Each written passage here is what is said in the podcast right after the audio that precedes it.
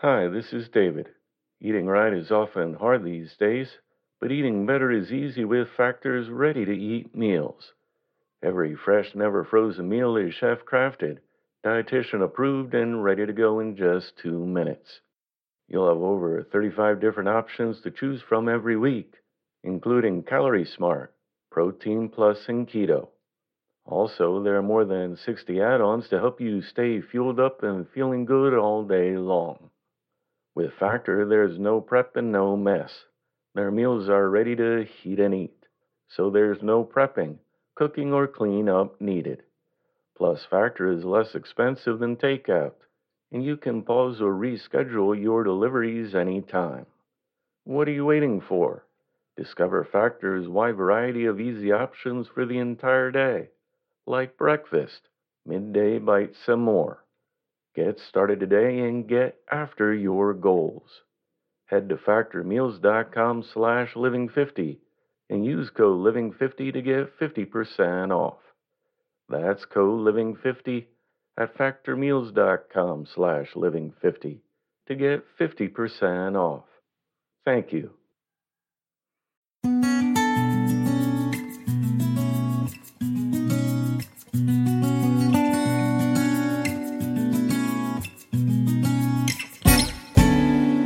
Welcome to the Inspirational Living Podcast, brought to you in part by Book of Zen, makers of wearable inspiration for a better world.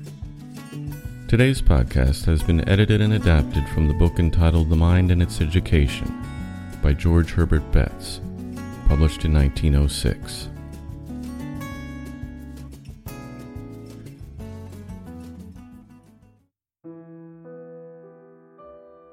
Habit is our best friend or worst enemy. We are walking bundles of habits. Habit is a cable which we cannot break. Such are the popular expressions linked with habitual behavior. In other words, let me know your habits of life, and you have revealed your moral standards and conduct. Let me discover your intellectual habits, and I understand your type of mind and methods of thought. In short, our lives are largely a daily round of activities dictated by our habits in this line or that. Most of our movements and acts are habitual. We think as we have formed the habit of thinking. We decide as we are in the habit of deciding. We sleep or eat or speak as we have grown into the habit of doing these things. But while habit may be considered a tyrant, its potential benefits far exceed the bad. Many people, when they speak or think about habit, give the term a very narrow or limited meaning. They have in mind only certain moral or personal tendencies, usually spoken of as one's habits. But in order to understand habit in a thorough and complete way, we must broaden our concept to include every possible line of physical and mental activity. Habit may be defined as the tendency of the nervous system to repeat any act that has been performed once or many times. In time, the tissues of the human body can be molded into almost any form you choose. For example, wrong bodily posture can produce curvature of the spine. Muscles may be trained into the habit of keeping the shoulders straight or letting them droop. Those of speech to give us a clear cut, accurate articulation or a careless, halting one, and those of the face to give us a cheerful countenance or a glum and morose expression. The tissue of the nervous system is the most sensitive and easily molded of all bodily tissues. In fact, it is probable that the real habit of our characteristic walk, gesture, or speech resides in the brain rather than in the muscles which it controls. So delicate is the organization of the brain structure, and so unstable its molecules, that even the perfume of a flower, the song of a bird, or a fleeting dream has so modified a child's brain that they will never again be as if these things had not been experienced. An old Chinese fairy tale hits upon a fundamental and vital truth. It tells us that each child is accompanied day and night, every moment of their life, by an invisible fairy with a pencil and notebook. It is the duty of this fairy to write down every deed of the child, both good and bad, in an indelible record which will one day rise as a witness for or against them. So it is in truth with our brains. A wrong act may have been performed in secret. No living being may ever know that we performed it, and merciful Providence may forgive it. But the ever dutiful monitor of our deeds was all the time beside us writing the record, and the history of that act is inscribed forever in the tissues of our brain. It will remain with us a handicap till our dying day, and at some critical moment, in a great emergency, we shall be in danger of defeat because of that long past and forgotten act. Since we must form habits, it is not in our power to say whether we will form habits or not. Once started, habits go on forming by themselves day and night, steadily and relentlessly.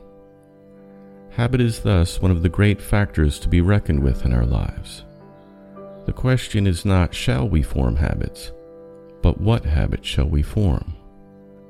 And we have to answer that largely on our own. For habits do not just happen, nor do they just come to us ready made. We ourselves create them, from day to day, through the acts we perform. And insofar as we have control over our acts, we can determine our habits. One of the benefits of habit is that it is one of nature's methods of economizing time and effort, while at the same time securing greater skill and efficiency. This is easily seen when we note that habit tends towards automatic action. Everyone has observed how much easier it is to do something skillfully, be it driving a car, playing the piano, or hammering a nail, when the movements involved have ceased to be consciously directed and become automatic. Practically all increases in skill, whether physical or mental, depend on our ability to form habits. Habit holds fast to the skill already attained, while practice or intelligence makes ready for the next step in advance. Could we not form habits, we should improve but little in our ways of doing things, no matter how many times we did them over again. We would be obliged to go through the same bungling process of dressing ourselves as when we first learned to as children. Our writing would proceed as awkwardly in high school as in elementary school. Our eating as adults would be as messy and wide of the mark as when we were babies. And we would miss in a thousand ways the motor skills that now seem so easy and natural. All highly skilled occupations, and those demanding great manual dexterity, depend on our habit forming power for the accurate and automatic movements required of them. So it is with mental skill. A great portion of the fundamentals of our education must be made automatic, must become matters of habit. For example, we set out to learn the symbols of speech. We hear words and see them on the printed page. Associated with these words are meanings or ideas. Habit binds the word and the idea together, so that to think of the one is to call up the other. And voila, language is learned. Likewise, we must learn numbers, so we practice combinations, and with 4 times 6 or 3 times 8, we associate 24. Habit secures this association in our minds, and lo, we soon know our multiplication tables. And so on throughout the whole range of our learning. We learn certain symbols or facts or processes, and habit takes hold and renders these automatic so that we can use them freely, easily, and with skill, leaving our thought free for matters that cannot be made automatic. For there is a limit to our mental energy, and also to the number of objects that we are able to attend to at one time. It is only when our attention has been freed from the many things that can always be thought of or done in the same way that the mind can devote itself to the real problems that require judgment, imagination, or reasoning. The writer whose spelling and punctuation do not take care of themselves will hardly make a success of writing. The mathematician whose number processes and formulas are not automatic in their mind can never hope to make progress in mathematical thinking.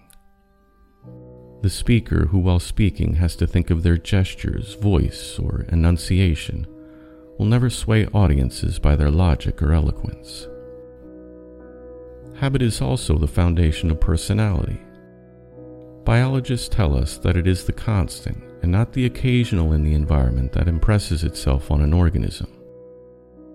So it is that the habitual in our lives builds itself into our character and personality. In a very real sense, we are what we are in the habit of doing and thinking. Our thinking is as characteristic as our physical acts.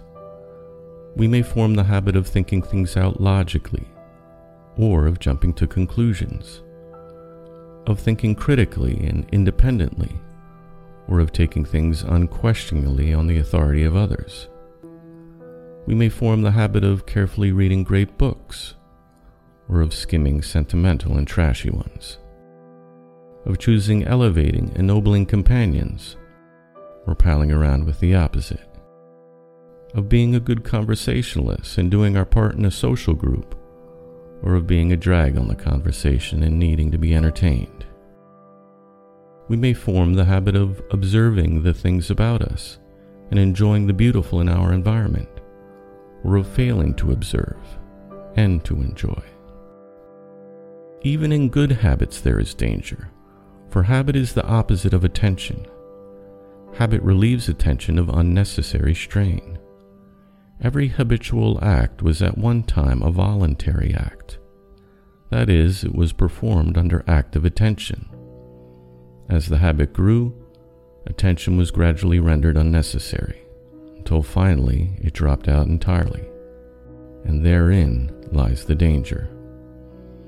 Habit once formed has no way of being modified unless in some way attention is called to it, for a habit left to itself becomes more and more firmly fixed.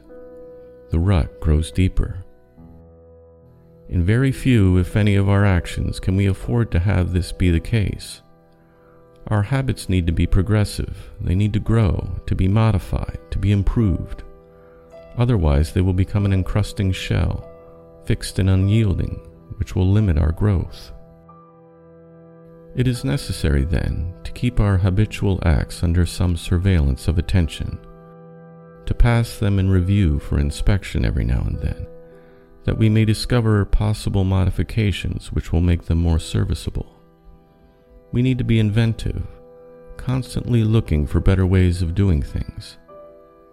Habit takes care of our standing, walking, sitting but how many of us could not improve their poise and carriage if they could? Our speech has become largely automatic, but no doubt all of us might remove faults of enunciation, pronunciation, or stress from our speaking. So we might also better our habits of study and thinking, our methods of memorizing, or our manner of attending to things. But this will require something of heroism on our part for to follow the well beaten path of custom is easy and pleasant, while to break out of the rut of habit and start a new line of action is difficult and disturbing. Most people prefer to keep doing things as they always have done them, to continue reading and thinking and believing as they have long been in the habit of doing, not so much because they feel that their way is best, but because it is easier than to change. Hence, the great mass of us settle down on the plane of mediocrity and become old fogies. We learn to do things passably well, cease to think about improving our ways of doing them, and fall into a rut. Only the few go on. They make use of habits as the rest do, but they also continue to modify them at critical points of action, and so make their habits an ally instead of accepting them as a tyrant. So, how do we develop good habits and improve upon our existing ones? There are three rules that I personally like to follow. Number one, when acquiring a new habit or abandoning an old one, we must take care to launch ourselves with as strong an initiative as possible. Put yourself firmly in conditions that encourage the new way Make social engagements that are incompatible with the old way. Take a public pledge if the situation allows. In short, develop your resolution with every aid you know. This will give your new beginning such momentum that the temptation to break down will not occur as soon as it otherwise might. And every day a breakdown is postponed adds to the chances of it not recurring at all. Number two, never suffer an exception to occur until the new habit is securely rooted in your life. Each lapse is like dropping a ball of string which one is carefully winding up. A single slip undoes more than a great many turns will wind again. Continuity of training is the great means of making the nervous system act infallibly right. The need of securing success emboldens your future vigor. Number three, seize the very first opportunity to act on every resolution you make and on every emotional prompting you may experience in the direction of the habits you aspire to gain. It is not in the moment of their forming, but in the moment of their producing motor effects in the body that resolutions and aspirations communicate the new set to the brain. And finally, do not be disturbed or afraid of becoming, quote, a walking bundle of habits. You already are one. And insofar as your good actions predominate over your bad ones, that much will your good habits outweigh your bad habits. Silently, moment by moment, skillful efficiency is growing out of all worthy acts done well. Every bit of heroic self sacrifice, every battle fought and won, every good deed performed is being positively credited to you in your nervous system, and they will add their force toward the successful achievement of your ambitions.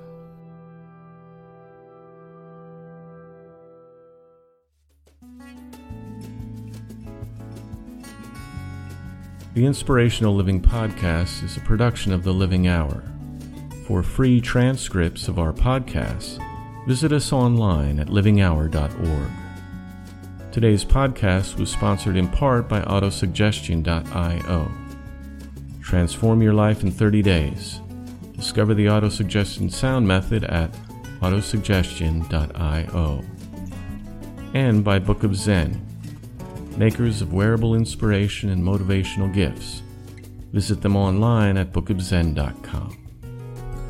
Subscribe to the Inspirational Living Podcast by looking us up in the iTunes Store. If you're using an Android phone, download the Stitcher app and you'll find us on there. We deliver new podcasts twice a week, every Tuesday and Thursday. Thanks for joining us. I look forward to talking to you next time.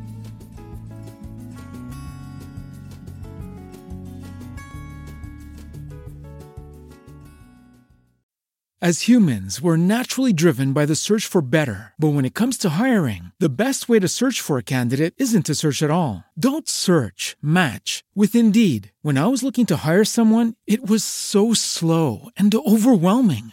I wish I had used Indeed. If you need to hire, you need Indeed. Indeed is your matching and hiring platform with over 350 million global monthly visitors, according to Indeed data, and a matching engine that helps you find quality candidates fast. Ditch the busy work. Use Indeed for scheduling, screening, and messaging so you can connect with candidates faster. And Indeed doesn't just help you hire faster. 93% of employers agree Indeed delivers the highest quality matches compared to other job sites, according to a recent Indeed survey. And listeners of this show will get a $75 sponsored job credit to get your jobs more visibility at Indeed.com slash podcast. That's Indeed.com slash podcast. Terms and conditions apply. Everybody in your crew identifies as either Big Mac Burger, McNuggets, or McCrispy Sandwich. But you're the filet fish Sandwich all day. That crispy fish, that savory tartar sauce, that melty cheese, that pillowy bun. Yeah, you get it. Every time. And if you love the Filet-O-Fish, right now you can catch two of the classics you love for just $6. Limited time only. Price and participation may vary. Cannot be combined with any other offer. Single item at regular price. Ba da ba ba ba.